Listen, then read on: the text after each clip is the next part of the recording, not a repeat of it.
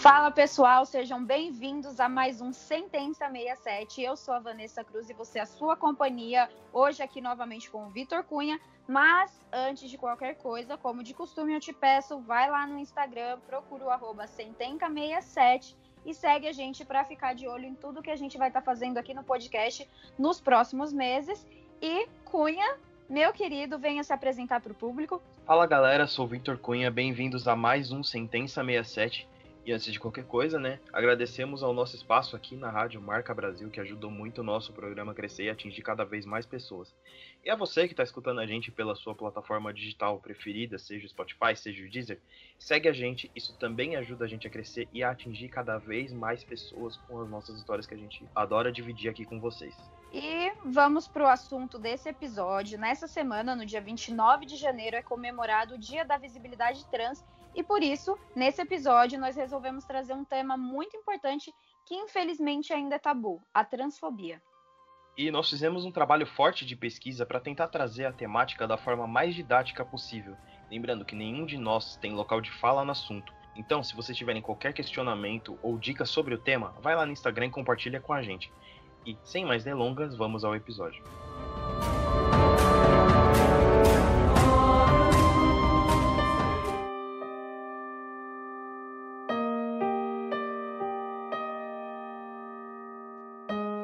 Em 2019, pelo menos 124 pessoas transgênero, entre homens e mulheres transexuais, transmasculinos e travestis, foram assassinadas no Brasil em contextos de transfobia. Esses dados estão no relatório da Associação Nacional de Travestis e Transsexuais, a ANTRA, que também aponta que em apenas 11 dos casos, os suspeitos de terem cometido os crimes foram identificados e alerta para o problema da subnotificação, já que a real motivação dos crimes dessa natureza nem sempre é abordada.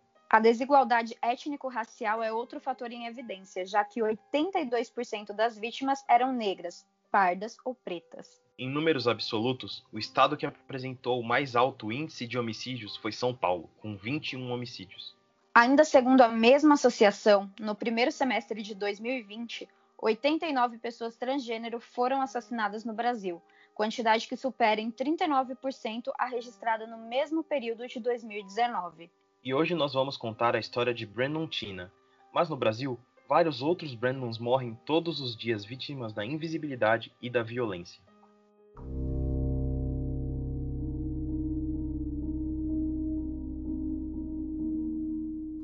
Quem era Brandon Tina? Brandon Tina nasceu em 12 de dezembro de 1978 em Lincoln, na Nebraska ele era o caçula de dois irmãos e o seu pai morreu em um acidente de carro pouco antes dele nascer. A mãe do Brandon tinha apenas 16 anos quando teve ele e ficou viúva cedo, o que fez com que a família passasse certa dificuldade. Ela tinha que criar a Brandon e sua irmã sozinha, com o um salário de balconista. Existem inclusive relatos de que o Brandon e a irmã dele foram violentados sexualmente por um tio durante anos na infância. Inclusive, aqui a gente pode levantar uma outra problemática sobre o quão comum são casos de abuso dentro do próprio núcleo familiar. Dados, inclusive, mostram que no Brasil, mais de 70% dos casos de abuso e exploração sexual de crianças e adolescentes são praticados por pais, mães, padrastos ou outros parentes das vítimas. Inclusive, tem fontes que chegam a dizer que esse número, na verdade, é de 90%, né? Brandon sempre utilizou os cabelos curtos. Ele e a irmã vinham de uma família conservadora e estudaram em uma escola religiosa. Então eles tinham que manter um certo padrão de comportamento. Algo que vocês podem imaginar que com certeza era bem repressivo para um homem trans, como Brandon, que passou a se reconhecer mais tarde. Ele sempre gostou bastante de esportes, de futebol, de praticar exercícios. E no último ano, como a gente acabou de falar, o Brandon passou a se reconhecer como um homem. Ele namorava mulheres e se apresentava com seu nome masculino, uma descoberta que mais tarde seria responsável por um crime bárbaro.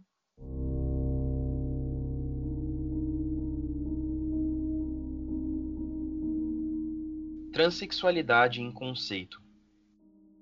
O Brandon nasceu Tina Renee Brandon, mas ele não se identificava como uma mulher. Para explicar melhor qual é a história do Brandon, a gente vai tentar usar esse espaço agora para falar um pouco sobre a transexualidade de forma didática para quem não tem tanta familiaridade com esse assunto.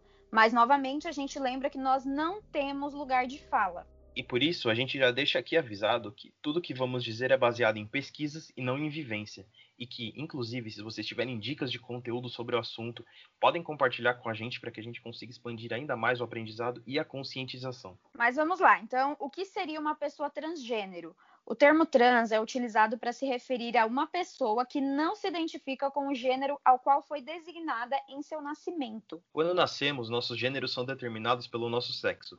Assim, uma pessoa que nasce com um pênis é considerada um homem, e uma pessoa que nasce com uma vagina é uma mulher. Mas algumas pessoas percebem que se identificam com outro gênero e passam a viver como assim desejam e como se sentem melhor consigo mesmas. Então, uma mulher trans é uma pessoa que tem o sexo biológico masculino, mas se entende como uma figura feminina. E um homem trans é uma pessoa que o seu sexo biológico é o feminino, mas ela se identifica como um homem. É importante ressaltar que a identidade de gênero não está relacionada com a orientação sexual de uma pessoa. Então, o fato, por exemplo, de uma mulher trans se identificar como mulher não necessariamente quer dizer que ela automaticamente vai gostar de homem. Isso pode parecer confuso para algumas pessoas, mas na verdade é bem simples. Se a gente só desassociar a forma como a pessoa se enxerga da forma como ela sente desejo e ama.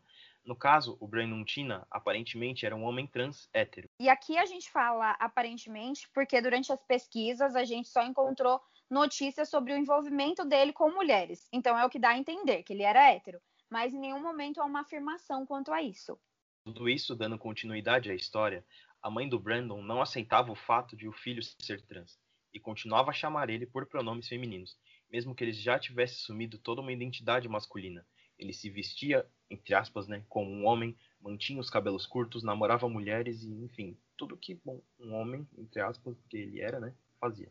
Aos 18 anos, o Brandon decidiu tentar entrar no exército e sair da escola, mas ele não passou na prova do exército. E no final do último ano dele na escola, ele chegou a faltar muito, por isso ele foi reprovado e não conseguiu se formar com a turma dele.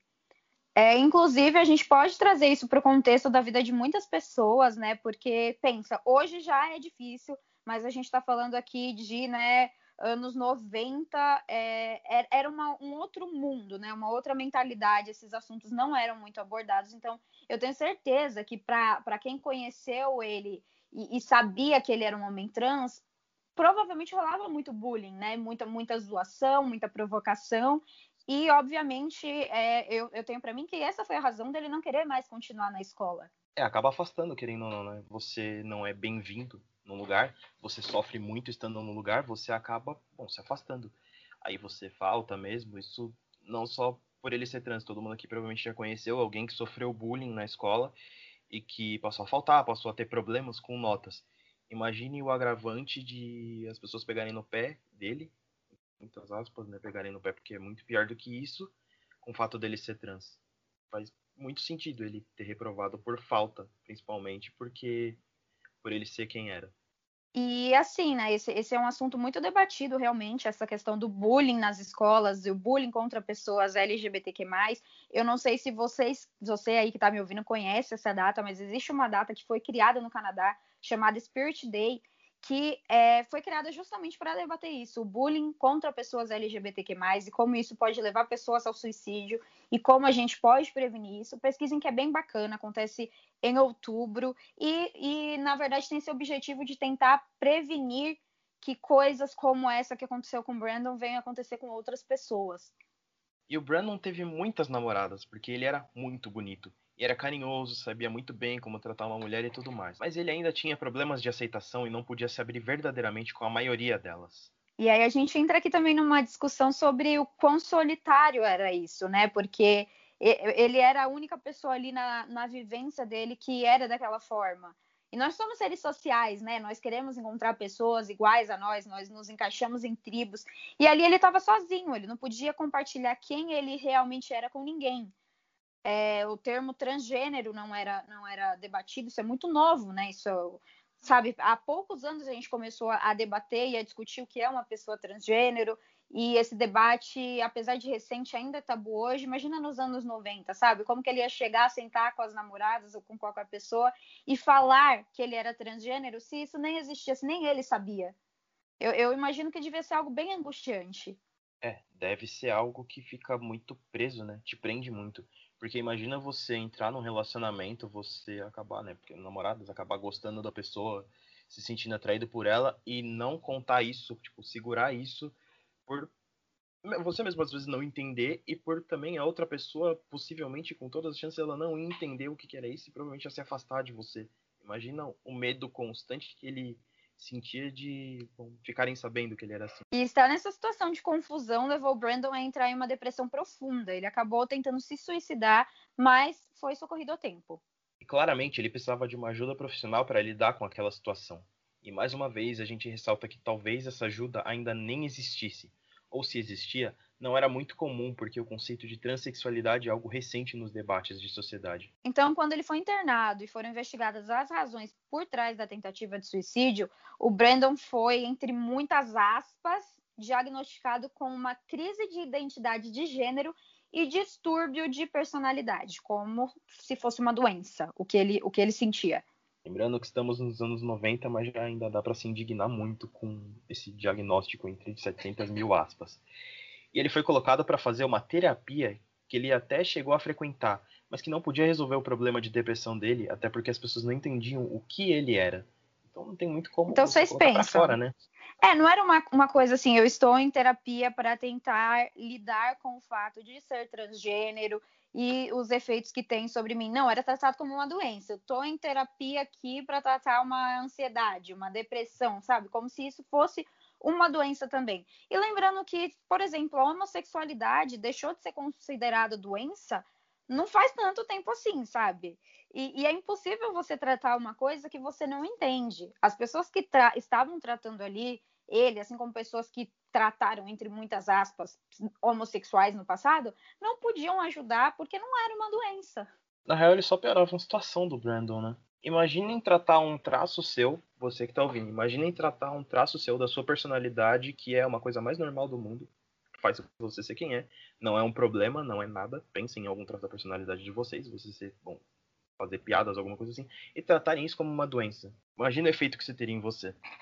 Você que já se apaixonou aí, você que ama, alguém virar para você e falar que é, o fato de você amar uma pessoa é, é, uma doença. Foi assim com, com a homossexualidade, entendeu? Que inclusive né, carregava o sufixo ismo, né, homossexualismo. A mesma coisa aconteceu com com Brandon relacionado à transexualidade dele e mais uma vez a gente ressalta que se você não entende uma coisa, você não tem como ajudar, você não pode lidar com aquela situação e por isso o Brandon não conseguiu tirar ajuda nenhuma daquela terapia. Então ele simplesmente parou de frequentar essa terapia e depois desse episódio, Brandon acabou entrando em uma fase meio de rebeldia e acabou se envolvendo em pequenos furtos e fraudes. Então, em 1993, ele passou a ser procurado por esses pequenos crimes e decidiu mudar de cidade. Isso para ele era uma oportunidade de recomeçar em um lugar onde ninguém conhecia ele e ele poderia ser quem ele quisesse ser.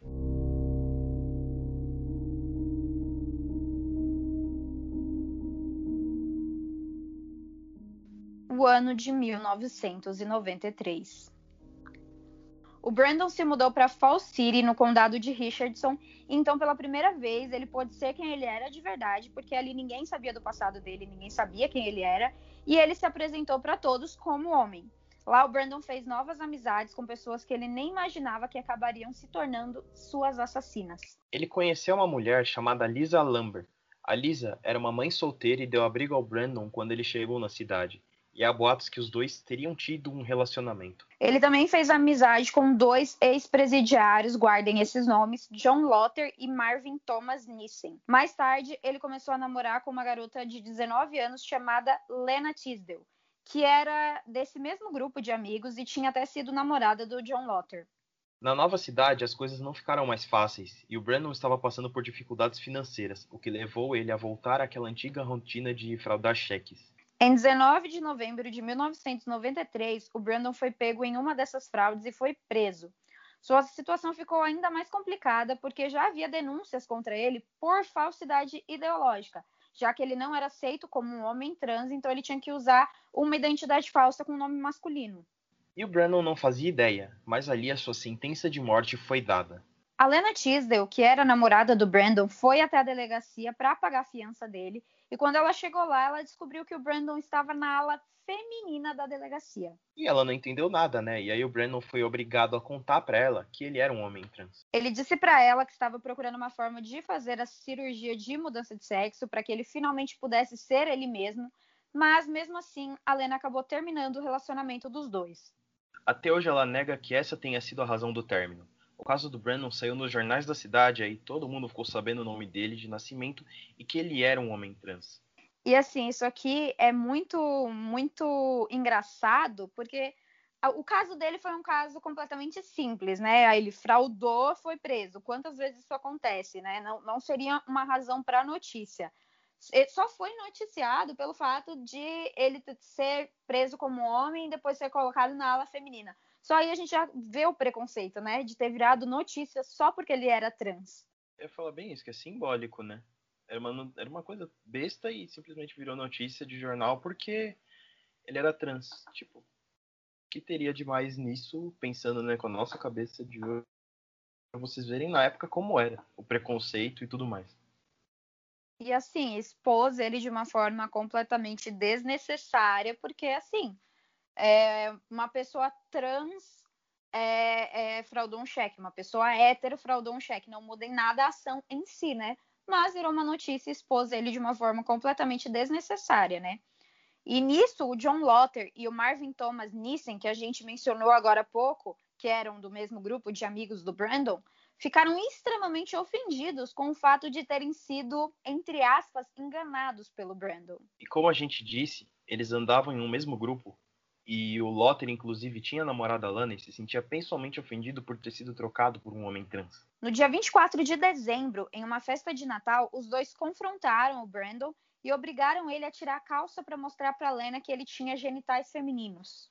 No dia seguinte, eles os obrigaram a entrar em um carro, levaram o Brandon até um local isolado, espancaram e estupraram ele. E aqui a gente entra num campo de discussão bem conhecido de mulheres e mulheres lésbicas, né, que é o estupro corretivo, que para eles era o que o Brandon era, né? Sei lá, uma lésbica, uma sapatão que roubou a namorada de um deles, né? algo nesse sentido. E até para homens gays a gente vê isso acontecer bastante, que é ah, é, você acha que você pode fazer isso? Eu vou te estuprar para te ensinar uma lição, né? E, assim, a gente falando parece extremamente doentio e é, mas é isso aconteceu e lá nos anos 90 e continua sendo comum acontecer hoje em dia. A Vanessa falou, é comum ainda acontecer isso. As pessoas, né, que cometem esse ato, realmente acham que isso vai corrigir, que vai fazer essa pessoa voltar. Voltar não, né? Vai fazer essa pessoa se comportar na normalidade que na cabeça delas é o normal, sendo que não tem problema nenhum elas serem quem são. Então eles levaram Brandon para casa do Nissen, onde ele foi mantido em cárcere privado e ameaçaram ele, disseram que ele iria morrer se ele fosse até a polícia e fizesse qualquer tipo de denúncia. O Brandon, como se esperar, estava apavorado, mas mesmo assim tomou coragem para tentar fugir. Então ele foi até o banheiro da casa, que tinha uma janela que dava para a rua, e conseguiu fugir por lá. Aí o Brandon foi para casa da Lena Tisdale, que a gente mencionou, que era a ex-namorada dele, mas mesmo com rompimento, os dois continuaram sendo amigos e ela imediatamente chamou uma ambulância para ajudar ele. Ele foi socorrido e levado até um hospital, onde foi constatado por meio de exames o estupro. E aí começou uma investigação sobre isso e o Brandon foi chamado para um interrogatório completamente degradante. Ao perceber qual era a situação do Brandon como homem trans, o xerife encarregado seguiu com uma série de perguntas desrespeitosas que tinham mais a ver com a identidade de gênero do Brandon do que com a violência que ele tinha sofrido. Inclusive, depois que tudo aconteceu, a mãe do Brandon processou o condado de Richardson pelo que aconteceu com o filho dela, porque ele foi completamente negligenciado e isso levou à morte dele e ela acabou ganhando a ação. E assim, nada de novo sob o sol, né? É, a gente se pergunta muitas vezes por que uma mulher não denuncia um estupro ou uma violência, e tá aí a resposta. O que aconteceu com Brandon acontece com várias mulheres aqui no Brasil, né? De você chegar na delegacia e várias perguntas serem feitas assim, completamente fora da agressão que você sofreu, meio que para achar uma, uma justificativa ou para te culpar mesmo pelo que aconteceu, né? O xerife chegou a interrogar os agressores do Brandon, mas acabou liberando os dois. Isso mesmo que você ouviu, ele liberou os dois que já haviam ameaçado matar o Brandon se ele denunciasse. Então, no dia 31 de dezembro de 1993, o John Lotter e Nissen foram até a casa da Lisa Lambert, onde o Brandon estava hospedado, e o assassinaram com um tiro no rosto. Mesmo após efetuarem o disparo, os assassinos ainda esfaquearam o corpo do Brandon para garantir que ele estivesse realmente morto. Eles também mataram a Lisa e um homem chamado Philip Devine, que estava na casa no momento do crime. Apenas o filho de oito meses da Lisa foi poupado. No mesmo dia, os dois foram capturados e presos pelo crime. Ambos foram condenados, porém o Nissen testemunhou contra Lotter e foi condenado à prisão perpétua em 1995. Já o Lotter foi condenado com a pena de morte em 96. Ele ficou no corredor da morte até 2015, quando a pena capital foi abolida no estado da Nebraska. Então, a pena do Lotter foi revertida à prisão perpétua. Em abril de 2018, a defesa de Lotter tentou fazer uma apelação alegando que, por ter um baixo QI, ele era intelectualmente incapaz de ser julgado. Em agosto do mesmo ano, a apelação foi rejeitada pela corte e ele seguiu preso. Atualmente, o corpo do Brandon está enterrado no Lincoln Memorial Park Cemetery Association, nos Estados Unidos. E o túmulo dele recebe muitas visitas, mas, mesmo depois de sua morte, o Brandon não teve sua identidade reconhecida pelo Estado, que o sepultou com seu nome de batismo. A história do Brandon Tina ficou conhecida como um dos crimes de ódio mais horrendos dos Estados Unidos, e é muitas vezes mencionado até como o primeiro caso de transfobia que se tem conhecimento. Por mais que, né, nessa parte a gente aqui do Sentença não acredite muito, porque a gente acredita que deve ter outros antes que a gente não teve conhecimento. Isso que eu ia falar. Provavelmente tiveram muitos antes, mas eles não vieram à tona só. Esse foi basicamente o primeiro que virou notícia. E até porque, como a gente falou, né, o conceito de transexualidade, pessoa transgênero, é muito novo, né? Às vezes, quando aconteceu, ninguém nem sabia o que, que era exatamente. O fato é que a história é tão triste e impactante que acabou inspirando documentários e filmes. O mais conhecido deles é o filme Boys Don't Cry, de 1999, que chegou aqui ao Brasil em março de 2000. O filme conta a história de Brandon Tina e rendeu um Oscar à fantástica atuação de Hilary Swank.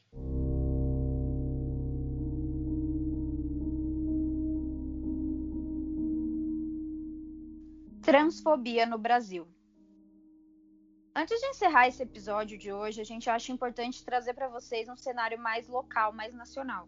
Como nós dissemos no início do episódio, tem mais casos como o do Brandon Tina debaixo do nosso nariz todos os dias. O Brasil matou ao menos 868 travestis e transexuais nos últimos oito anos, o que o deixa disparado no topo do ranking de países com mais registros de homicídios de pessoas transgênero. Um desses tantos casos aconteceu no início desse ano.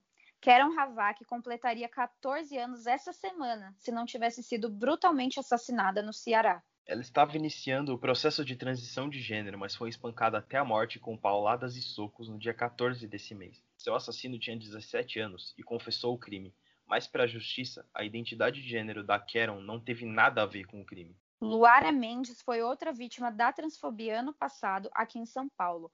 Ela foi encontrada já sem vida em um terreno perto da casa da família dela.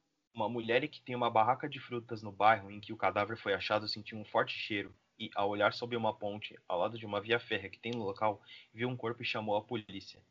Ela também contou à polícia que dias antes viu o namorado da Luara no local. A Luara realmente foi morta pelo namorado, que só foi descoberto porque depois do assassinato ainda teve a coragem de calçar os tênis da vítima e usá-los normalmente.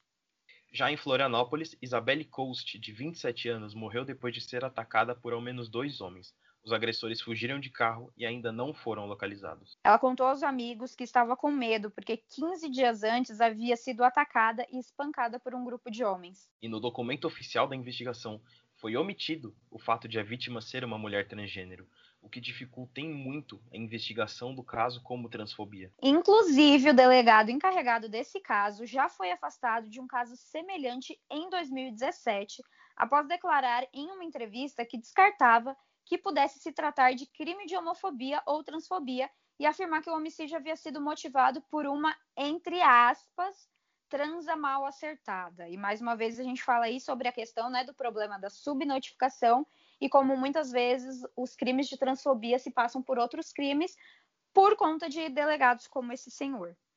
Enfim, nós trouxemos todas essas histórias e o contexto brasileiro para lembrar vocês de aproveitarem esse Dia da Visibilidade Trans para buscar mais informações sobre esse assunto. Com certeza vai ter muita coisa bacana disponível nos próximos dias, e aqui no Sentença a gente acredita que o caminho para acabar com o preconceito passa pela educação. Então se eduquem, busquem fontes e aprendam sobre esse assunto. Mas principalmente, mesmo que você não queira aprender ou não entenda, respeite. Esse é o dever mais básico que nós temos como seres humanos.